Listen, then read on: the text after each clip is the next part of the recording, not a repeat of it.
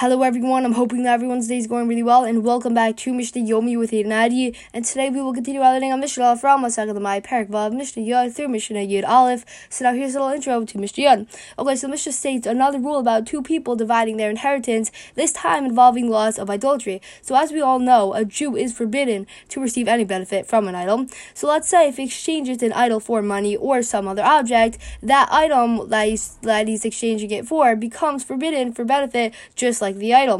So the same rule applies for Nesech wine. So what exactly is that kind of wine? So Nesech wine is wine that has been poured as a libation for an idol. So it is biblically um, forbidden to have any benefit from such wine, and whatever a person receives in exchange for it is similarly forbidden for benefit. So this can create a problem for a convert to Judaism who inherits property from his father along with his non-Jewish brother who is an idolater. The Mishnah now teaches how he may divide the estate, which contains forbidden items, with his his brother. So how does so we're gonna figure that once we go into the Mishnah. So the Mishnah says Ger over Kochavim Sherishu Esavim over Kochavim. If a convert to Judaism and an idolater inherited the property of their father who was an idolater, Yachol Hulamar. So when they come to divide their inheritance, the convert to Judaism may say um to his brother, Tol Asa Zara Animos, um you take the idols and I will take the money. Asa Yain Vani Peros, you take the Nesech wine and I will take the permissible produce produce. Although items received in exchange for idols or nesech wine are normally forbidden for benefit, in this case, the money or produce received by the convert in exchange for his share of the idols are in wine is permitted, since a convert does not inherit um his um his um non-Jewish father under his on um, non-Jewish father's stuff under um biblical law. So he does not really own a share um of the idols and wine. For this reason, the items he receives in place of them cannot be considered as having um come to him in exchange for them.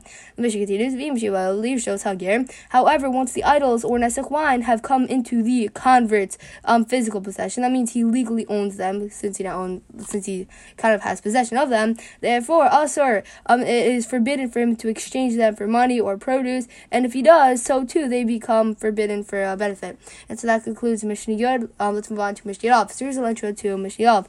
Okay, so the Mishnah turns to a new topic. So in Am Ha'aretz, so in this case, we're going to be talking about an Amma who sells produce in Syria. Syria is the land of Aram um, that were conquered and annexed to Eretz Yisrael by um, King David. So in some in some ways, um, Syria is treated like Eretz Yisrael, and in other ways, it is treated like land outside of Eretz Yisrael. Produce grown in Jewish-owned land in Syria is subject to Truma and Maser under biblical law uh, under um, rabbinic law. So now the Mishnah teaches um, how the law of Demai applies here. The Mishnah says, "Hamoker Syria."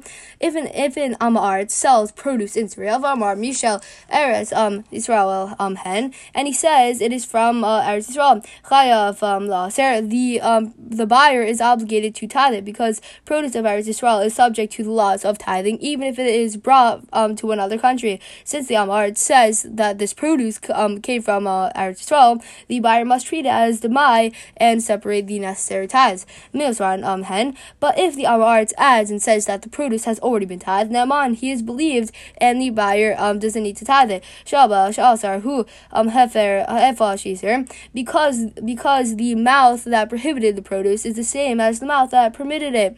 That that is just as we believe the Amar to prohibit the produce, which means like to require it to be tithed by saying that it came from Eretz Yisrael. So too we be- we must believe him to permit that that same produce exempt, uh, making it like exempt from uh, tithing by saying that it has already been tithed. Now here's another another example of the rule. Mishali Amhen, if in Amar says that the produce is from my own field here in Syria, the buyer the buyer is obligated to tithe it since produce grown in Syria is also subject to the decree to the um Demai decree. So um, if it is um known to have grown there, so if it's if it's done to have grown in uh, Syria, Moisrin hen, um but if the Am Ha'aretz adds and says that the produce has already been tithed, then Naaman, he is believed, here just like we said before, um, that like um, because the mouth um, that prohibited the produce by saying that it came from his field is the same as the mouth that permitted it um, by saying that it by saying that it um, has already been tithed.